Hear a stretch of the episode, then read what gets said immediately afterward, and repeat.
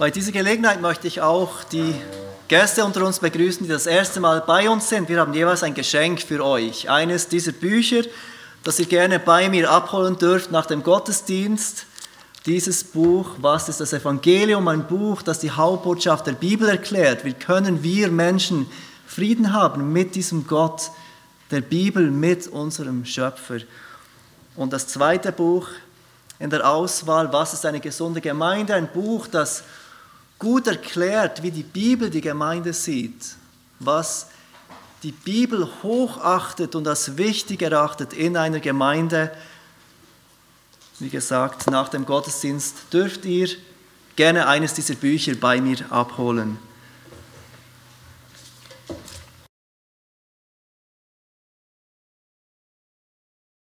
Ihr dürft gerne eure Bibeln aufschlagen zum 1. Korinther Kapitel 11.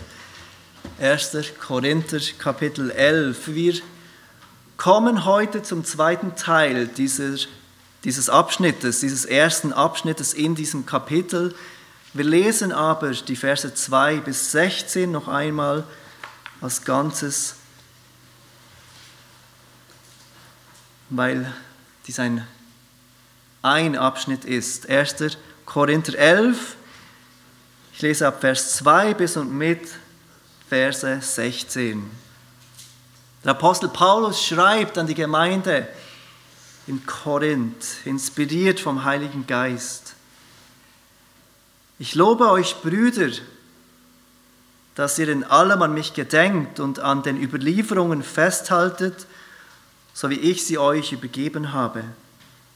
Ich will aber, dass ihr wisst, dass Christus das Haupt jedes Mannes ist, der Mann aber das Haupt der Frau, Gott aber das Haupt des Christus. Jeder Mann, der betet oder weissagt und etwas auf dem Haupt hat, schändet sein Haupt. Jede Frau aber, die mit unbedecktem Haupt betet oder weissagt, schändet ihr Haupt. Es ist ein und dasselbe, wie wenn sie geschoren wäre. Denn wenn, eine Frau, wenn sich eine Frau nicht bedecken will, so soll ihr auch das Haar abgeschnitten werden. Wenn es aber für eine Frau schändlich ist, sich das Haar abschneiden oder abscheren zu lassen, so soll sie sich bedecken. Denn der Mann darf das Haupt nicht bedecken, weil er Gottes Bild und Ehre ist.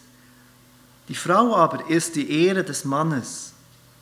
Denn der Mann kommt nicht von der Frau, sondern die Frau vom Mann. Auch wurde der Mann nicht um der Frau willen erschaffen, sondern die Frau um des Mannes willen. Darum soll die Frau ein Zeichen der Macht auf dem Haupt haben, um der Engel willen. Doch ist im Herrn weder der Mann ohne die Frau, noch die Frau ohne den Mann. Denn gleich wie die Frau vom Mann kommt, so auch der Mann durch die Frau. Alles aber kommt von Gott. Urteilt bei euch selbst, ob es schicklich ist, dass eine Frau unbedeckt zu Gott betet. Oder lehrt euch nicht schon die Natur, dass es für einen Mann eine Unehre ist, langes Haar zu tragen. Dagegen ist es für eine Frau eine Ehre, wenn sie langes Haar trägt, denn das lange Haar ist ihr anstelle eines Schleiers gegeben. Wenn aber jemand rechthaberisch sein will, wir haben eine solche Gewohnheit nicht, die Gemeinden Gottes auch nicht. Wir kehren heute Morgen zu diesem nicht ganz einfachen Abschnitt im 1. Korinther zurück. Letzten Sonntag haben wir diesen ersten Teil betrachtet und heute nehmen wir diese Verse 11 bis 16, diesen zweiten Teil in Angriff und wollen uns überlegen, was sagt Paulus hier, was lehrt Paulus uns heute, Gottes Gemeinde in Bern. Bevor wir diesen zweiten Teil anschauen, will ich uns trotzdem noch einmal diesen ersten Teil in Erinnerung rufen, damit wir diesen ersten Teil, was Paulus dort sagt, wieder ganz frisch in Erinnerung haben. Denn wie gesagt, dieser Teil ist, dieser Abschnitt ist ein Abschnitt. Paulus fängt sein ganzes Argument an mit Vers 3. Ich aber will, dass ihr wisst, dass Christus das Haupt jedes Mannes ist.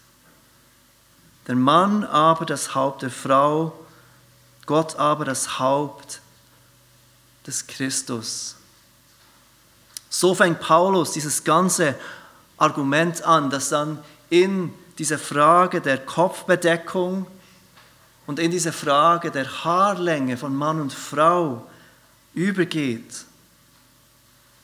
Und Paulus braucht hier das Wort Haupt, um Autorität auszudrücken.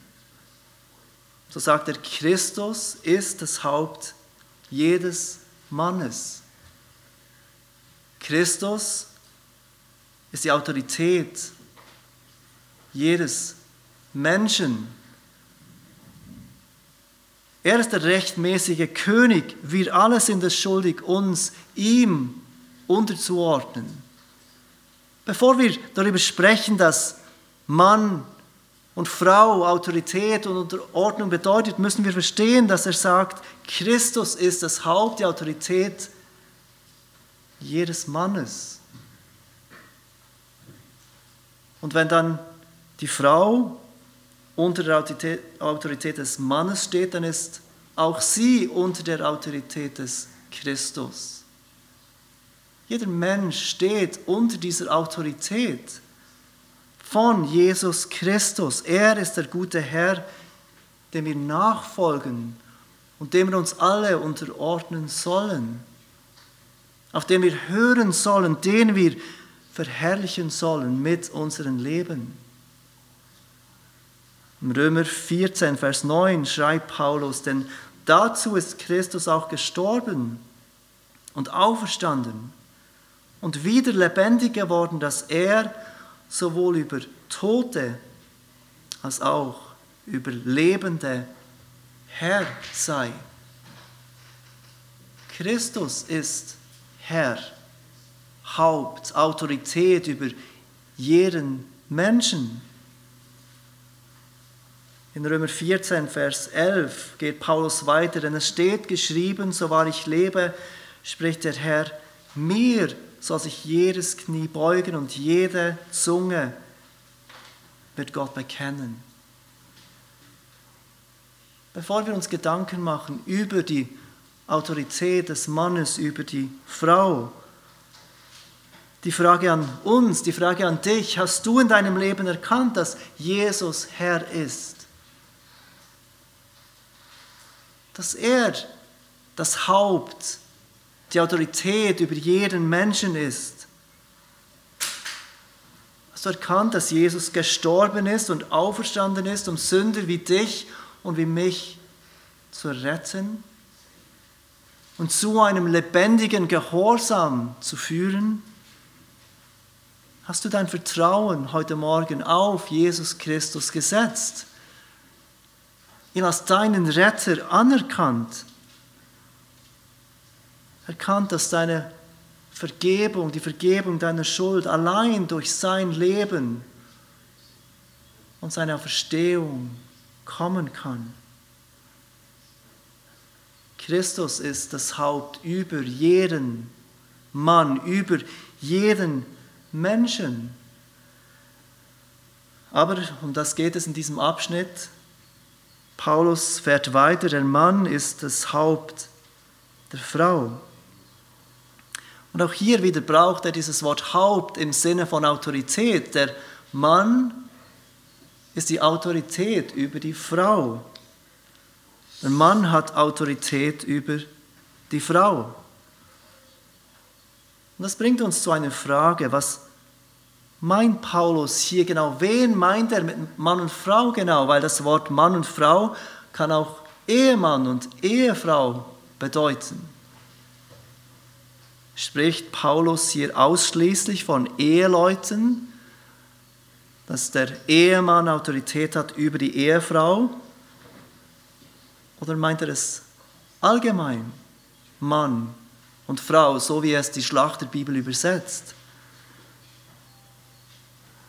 Wenn wir die Verse 4 bis 6 anschauen, dann scheint es eher um Verheiratete zu gehen, um die verheiratete Frau, die unter der Autorität ihres Mannes steht. Paulus sagt dort in den Versen 4 bis 6, wenn eine Frau betet oder weissagt, ohne ihr Haupt zu bedecken, schändet sie ihr Haupt. Und Paulus meint damit ihr Mann, der ihr als Haupt gegeben ist, also ihren Ehemann. Wenn diese Frau betet oder weissagt, ohne ihr Haupt zu bedecken, bringt sie ihrem Ehemann Unehre. Aber in den Versen 7 bis 10 scheint Paulus eher generell zu argumentieren. Schreibt dort Vers 8, der Mann kommt nicht von der Frau, sondern die Frau vom Mann, ganz generell gesagt. Spricht dort nicht von Ehemann, Ehefrau. Vers 9, der Mann wurde nicht um der Frau willen erschaffen, sondern die Frau um des Mannes willen. Und ich glaube, es ist am besten, wenn wir Paulus hier verstehen, dass es ihm um eine generelle Haltung geht die gilt für jeden Mann und jede Frau und die sich dann in der Ehe konkret zeigt. Auf ganz konkrete Weise, wie die Ehe gelebt wird. Also der Mann soll eine Haltung haben, Verantwortung zu übernehmen. Bereit sein, Autorität, liebevolle Autorität auszuüben. Und die Frau eine Haltung, welche die Leitung des Mannes unterstützt und bekräftigt. Aber im Kontext der Ehe zwischen Ehemann und Ehefrau zeigt sich dann diese Haltung von Mann und Frau auf ganz konkrete Weise. In der Kultur von Korinth des ersten Jahrhunderts zeigte sich dieser Unterschied, zumindest eine Art, wie sich dieser Unterschied von Mann und Frau zeigte, waren diese Kopfbedeckungen. Paulus nennt es in Vers 10, wir haben es gesehen, das Zeichen der Autorität, das diese Frau auf dem Kopf haben soll. Und das auch diese Frauen in der Gemeinde tragen sollen. Auch wenn es richtig ist, und da besteht kein Zweifel, dass das Christentum die Stellung der Frau in dieser Gesellschaft völlig erhöht hatte, auch wenn es in Christus weder Mann noch Frau gibt, weil alle eins sind in Christus, wie Paulus im Galaterbrief schreibt. Auch wenn wir, auch wenn die Frau im Christentum keine Bürgerin der zweiten Klasse ist, sondern eine Schwester, eine Miterbin der Gnade, wie der Apostel Petrus uns in seinem Brief erinnert, bleiben diese gottgegebenen Rollen. Und diese Unterschiede, die mit diesen gottgegebenen Rollen kommen. Und sie sollen äußerlich, so wie es in der jeweiligen Kultur angemessen ist und erwartet wird, ausgedrückt werden. Paulus will, dass wir diese Dinge wissen. Paulus will, dass wir diese Dinge verstehen. Christus ist das Haupt des Mannes, der Mann ist das Haupt der Frau, Gott ist das Haupt des Christus. So fängt Paulus sein ganzes Argument an. Und diese gottgegebenen Rollenbilder zwischen Mann und Frau sollen äußerlich ausgedrückt werden, so wie es in der jeweiligen Kultur ausgedrückt wird. Jetzt, was ist die Tendenz von uns sündhaften Menschen und vor allem Männern, wenn wir diese Dinge hören? Wenn wir diese Dinge hören, die der Apostel Paulus über Mann und Frau sein gerade gesagt hat, was ist unsere Tendenz ans sündhafte, zur Sünde neigende Männer? Wenn wir hören, wie Paulus sagt im Vers 3, der Mann ist das Haupt der Frau, Vers 8, der Mann kommt nicht von der Frau, sondern die Frau vom Mann. Vers 9, die Frau wurde um des Mannes willen geschaffen. Die Tendenz von uns sündhaften Männern ist, uns zu überheben über Frauen. Im schlimmsten Fall Frauen zu unterdrücken, Frauen für unsere eigennützigen Ziele und Zwecke zu missbrauchen. Und wenn du oder jemand, den du kennst, in einer solchen Beziehung steckt, in der im Namen der Unterordnung körperliche oder sexueller Missbrauch geschieht, im Namen der Unterordnung, dass sich die Frau unterordnen soll, dem Mann, dann rate ich dir, aus Liebe zu Gott und aus Liebe zu deinem Ehepartner, suche Hilfe. Dies hat überhaupt nichts mit biblischer Unterordnung und Autorität zu tun. Aber Paulus kennt unsere Tendenz, einseitig zu sein, unsere Tendenz, Wahrheiten zu nehmen und sie überzubetonen und andere Wahrheiten zu vergessen. Und so bemerkt ihr, wie Paulus jetzt sein Argument weiterzieht, wie er weiterfährt in den Versen 11 und 12. Paulus stellt unmissverständlich klar, dass trotz dieser gottgegebenen Rollenunterschiede Mann und Frau als Ergänzung geschaffen wurden. Es geht überhaupt nicht darum, zu sagen, dass ein Geschlecht wertvoller ist als das andere, dass ein Geschlecht wichtiger ist als das andere. Dass ein Geschlecht das Recht hat, sich über das andere Geschlecht zu erheben und auf das andere Geschlecht herunterzuschauen. Ich lese Verse 11 und 12 noch einmal. Doch ist im Herrn weder der Mann ohne die Frau, noch die Frau ohne den Mann. Denn gleich wie die Frau vom Mann kommt, so auch der Mann durch die Frau. Aber alles kommt von Gott. Seht ihr, was Paulus hier tut? Seht ihr, wie Paulus diese zwei Wahrheiten zusammenrückt? Ja, all diese Dinge, die er gerade über die Rollen von Mann und Frau gesagt hat, stimmen. Aber es stimmt genauso, dass Mann und Frau angewiesen sind aufeinander, dass sie als Ergänzung gedacht sind. Im Herrn ist weder der Mann ohne die Frau, sagt er. Liebe Männer, es gibt uns nicht ohne die Frauen. Die Frauen haben nicht weniger Wichtigkeit. Sie sind nicht ein Geschlecht zweiten Ranges und wir dürfen niemals so tun, als wäre es so. Uns lustig machen über Frauen. Die Rolle der Frau herabtun. Paulus sagt, noch ist die Frau ohne den Mann. Auch der Mann braucht es. Auch der Mann ist nicht minderwertig. Und wenn wir heute die Kultur anschauen, dann ist es was das, was wir mehr hören, dass der Mann das Problem ist. Beide brauchen einander, beide haben ihre Rollen und beide Rollen sind unverzichtbar. Und Paulus will, dass wir das wissen dass es in all dieser Diskussion um die Unterschiede von Mann und Frau überhaupt nicht darum geht, dass ein Geschlecht besser oder wichtiger wäre als das andere. Und das ist genau die Gemeinde.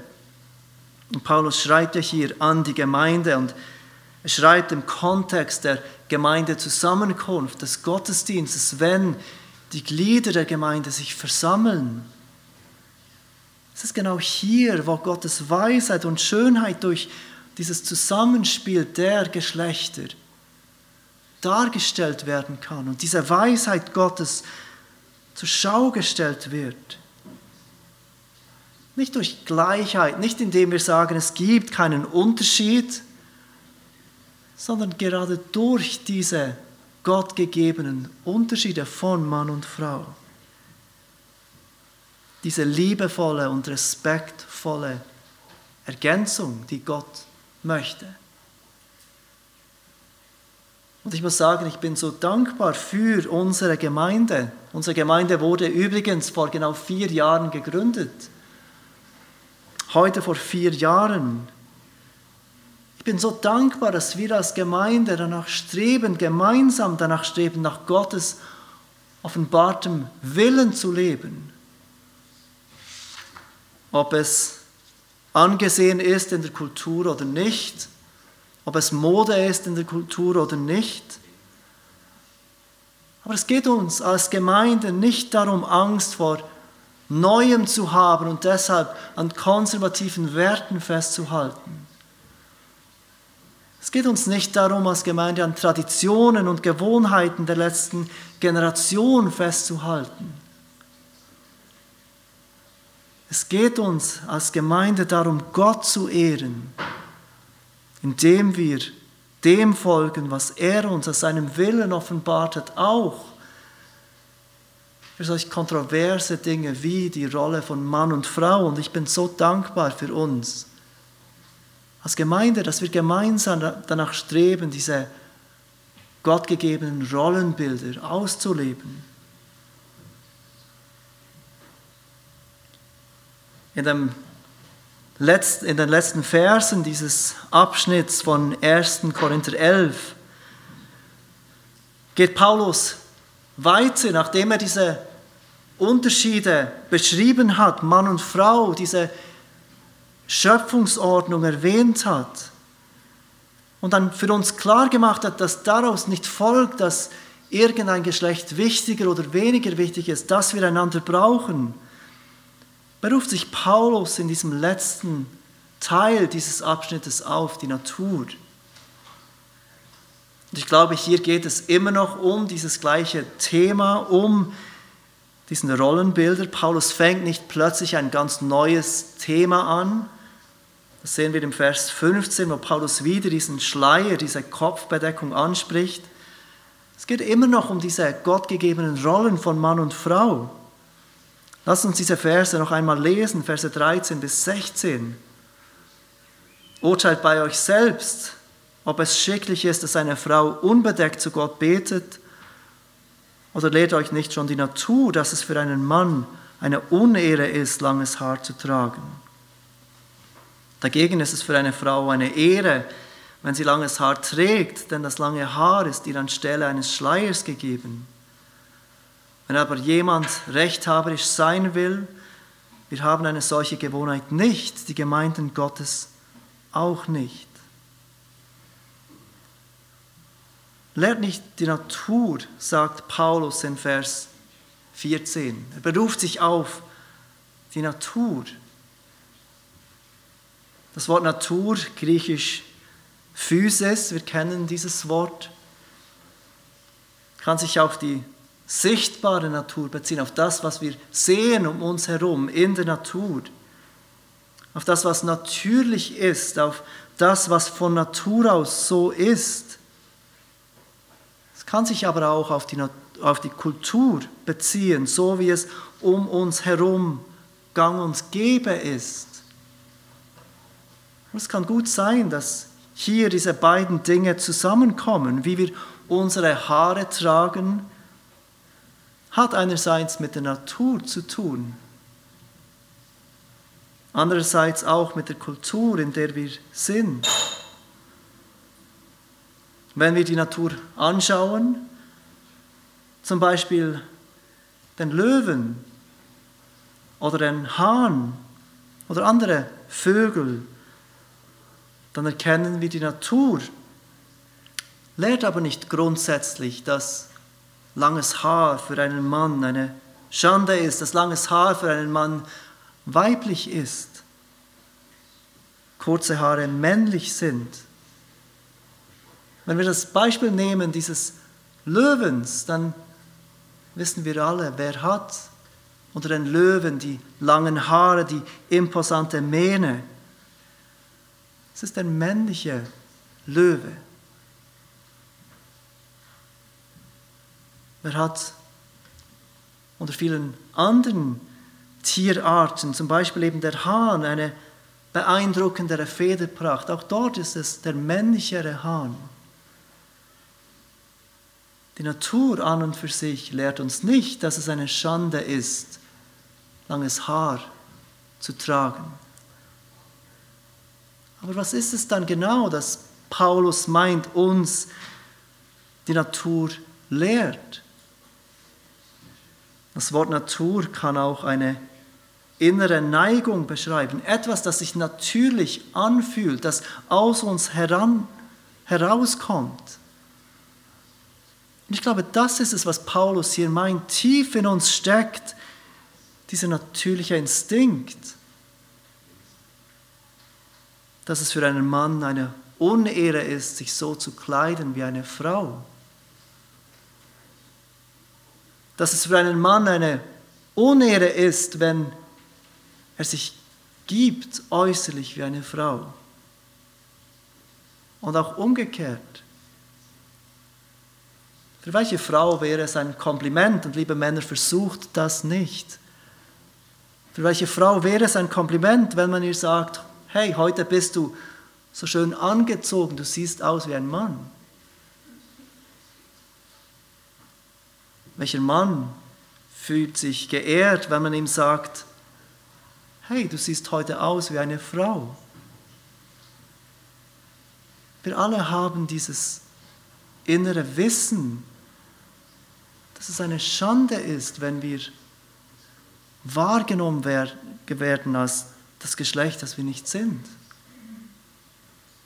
Ich glaube nicht, dass Paulus hier davon spricht, dass es generell Sünde ist, wenn ein Mann lange Haare trägt oder eine Frau kurzes Haar trägt. Ich glaube, ihm geht es auch im Rest dieses ganzen Abschnittes um diese Wahrheit. Gott hat uns, Gott hat dich als Mann oder als Frau geschaffen. Und wir sollen unser Mann sein und unsere Frau sein, äußerlich so ausdrücken, wie es angebracht ist in der Kultur, in der wir sind. Offenbar war es so, dass in der römischen Kultur des ersten Jahrhunderts es tatsächlich eine Schande war, für einen Mann langes Haar zu tragen. Es zeugte von Weiblichkeit, es zeugte von Schwachheit. Es zeugte auch, so liest man, von Homosexualität.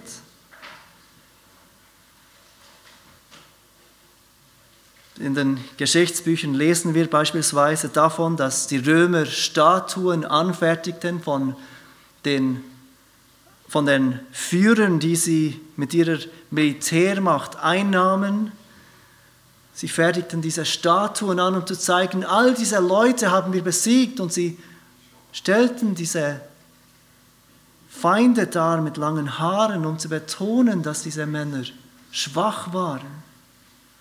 Um die Schwachheit darzustellen dieser, dieser Feinde, die sie einnahmen. Aber in anderen Kulturen war es nicht so, dass langes Haar Schwachheit oder Weiblichkeit bedeutete für Männer. Der Formator Johannes Calvin erwähnt in seinem Kommentar, also vor, 2000, vor, vor 500 Jahren, dass in allen antiken Kulturen Männer lange Haare trugen. Ich weiß nicht genau, wie Calvin so sicher war und ich weiß nicht, ob wir das so absolut sagen konnten. Aber auf jeden Fall ist es nicht erst eine Frage unserer modernen Gesellschaft, unserer emanzipierten Gesellschaft, dass wir uns mit dieser Frage beschäftigen, kann ein Mann lange Haare tragen oder nicht. In vielen Kulturen war es ganz normal, dass Männer lange Haare trugen. Und es kommunizierte nicht Weiblichkeit, es kommunizierte nicht Rebellion, nicht in seinem eigenen gottgegebenen Geschlecht leben zu wollen. Denken wir beispielsweise an das Alte Testament. Wir lesen dort von den Naziräern. Die Naziräer waren Menschen, die sich besonders für den Dienst am Herrn weihten. Sie entschieden sich für eine Zeit lang ihr Leben aufzugeben, ihr Leben dem Herrn zu weihen, dem Herrn zu dienen. Und etwas, das ein Naziräer nicht durfte, war, seine Haare zu schneiden. Er sollte seine Haare wachsen lassen. Und es wäre schwierig zu glauben, dass es grundsätzlich eine Schande ist, für einen Mann lange Haare zu tragen. Aber dann, wenn sich jemand bewusst dem Herrn weihen will und entscheidet, ich will dem Herrn dienen, ganz besondere Weise, dass er dann lange Haare tragen sollte, dass er dann dieses Zeichen der Schande tragen sollte. Lange Haare waren nicht immer und sind nicht grundsätzlich eine Schande für einen Mann. Was aber dieses Prinzip angeht, das Paulus uns lehrt, dass wir Christen uns auf eine Art und Weise zeigen sollen in der Gesellschaft, in der Gemeinde, sodass unser gottgegebenes Geschlecht zur Geltung kommt. Dieses Prinzip bleibt unverändert. Zum Schluss möchte ich noch kurz einen Vergleich machen mit einer anderen Stelle im Neuen Testament, wo Paulus auch über diese Rolle von Mann und Frau spricht. Und ihr dürft gerne eure Bibeln aufschlagen zum 1. Timotheus 2, die Verse 11 bis 15. Wenn du schon einmal eine Diskussion hattest mit anderen Christen über dieses Thema, darf eine Frau predigen oder nicht, was ist genau die Rolle von Mann und Frau in der Gemeinde, dann hast du vielleicht auch schon dieses Argument gehört und dieser Vorwurf gehört, dass wir Konservativen inkonsequent sind. Dass wir einerseits Paulus ernst nehmen, wenn er im 1. Timotheus 2 davon spricht, dass eine Frau nicht predigen darf, aber dass wir gleichzeitig Paulus nicht ernst nehmen im 1. Korinther 11, wenn er von dieser Kopfbedeckung für die Frau oder für dieses Verbot für lange Haare für Männer spricht. Und wir sagen, das eine ist kulturell bedingt, das andere ist universell. Und wir haben dieses Argument angeschaut im 1. Korinther 11 und ich hoffe, dass ich euch zeigen konnte, dass Paulus hier ein universelles Prinzip erklärt, eine Handvoll von kulturellen Bräuchen. Wir nehmen Paulus ernst, wenn wir dieses universelle Prinzip ernst nehmen. Aber wie sich dieses Prinzip äußert, hängt von Kultur zu Kultur ab, ist unterschiedlich. Aber jetzt lasst uns diesen Text vergleichen mit dem 1. Timotheus 2, die Verse 11 bis 15. Paulus schreibt dort folgende Worte. Eine Frau soll in der Stille lernen, in aller Unterordnung. Ich erlaube aber einer Frau nicht zu lehren, auch nicht, dass sie über den Mann herrscht, sondern sie soll sich still verhalten, denn Adam wurde zuerst gebildet, danach Eva. Und Adam wurde nicht verführt, die Frau aber wurde verführt und geriet in Übertretung. Sie soll aber davor bewahrt werden durch das Kindergebären, wenn sie bleiben im Glauben und in der Liebe und in der Heiligung samt der Zucht. Ich sage euch gleich, dass wir nicht auf diese Frage des Kindergebärens eingehen werden, es geht mir jetzt einmal nur um dieses Argument zu vergleichen mit dem Argument im 1. Korinther 11. Seht ihr den Unterschied, wie Paulus argumentiert? Seht ihr diese direkte Linie, die Paulus zieht von diesem universellen Prinzip zu der Begründung? Was ist das universelle Prinzip im 1. Timotheus 2? Es ist ganz klar, eine Frau darf nicht lehren, eine Frau darf nicht über den Mann herrschen bzw. Autorität ausüben. Paulus spricht hier im Kontext der Gemeinde, der Gemeindezusammenkunft.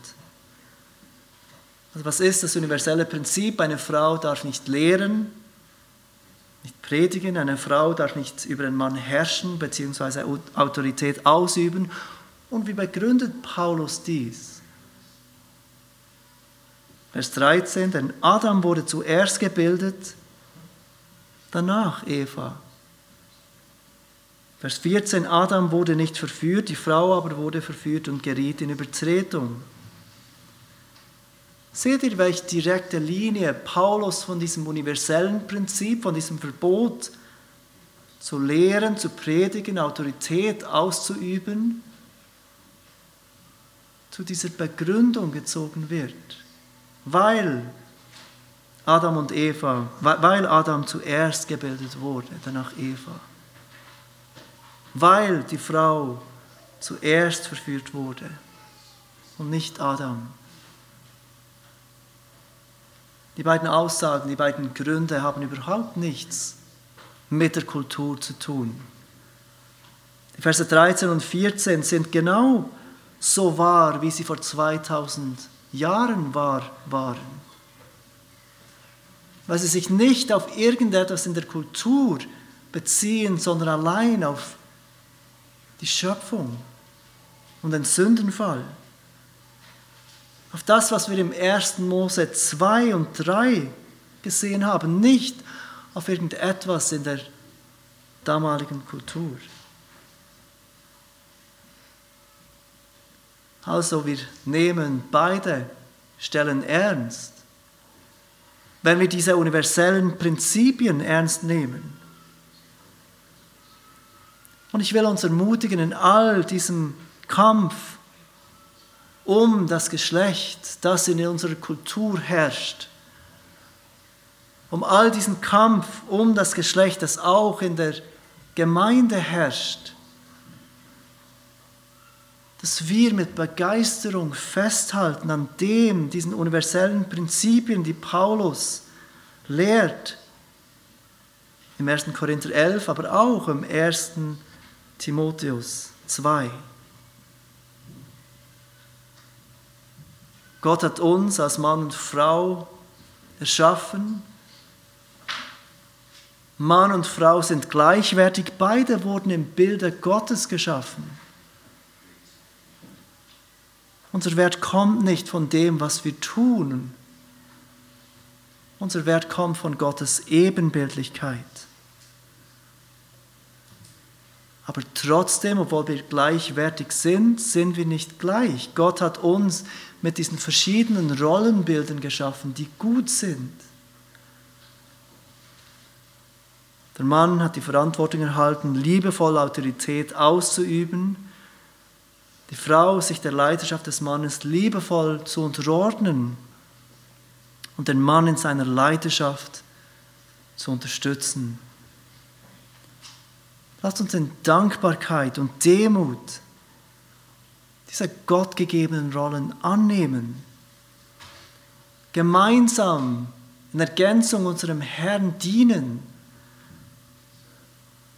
und dieser Welt seine wunderbare Weisheit in seiner Schöpfung zur Schau stellen. Lasst uns beten.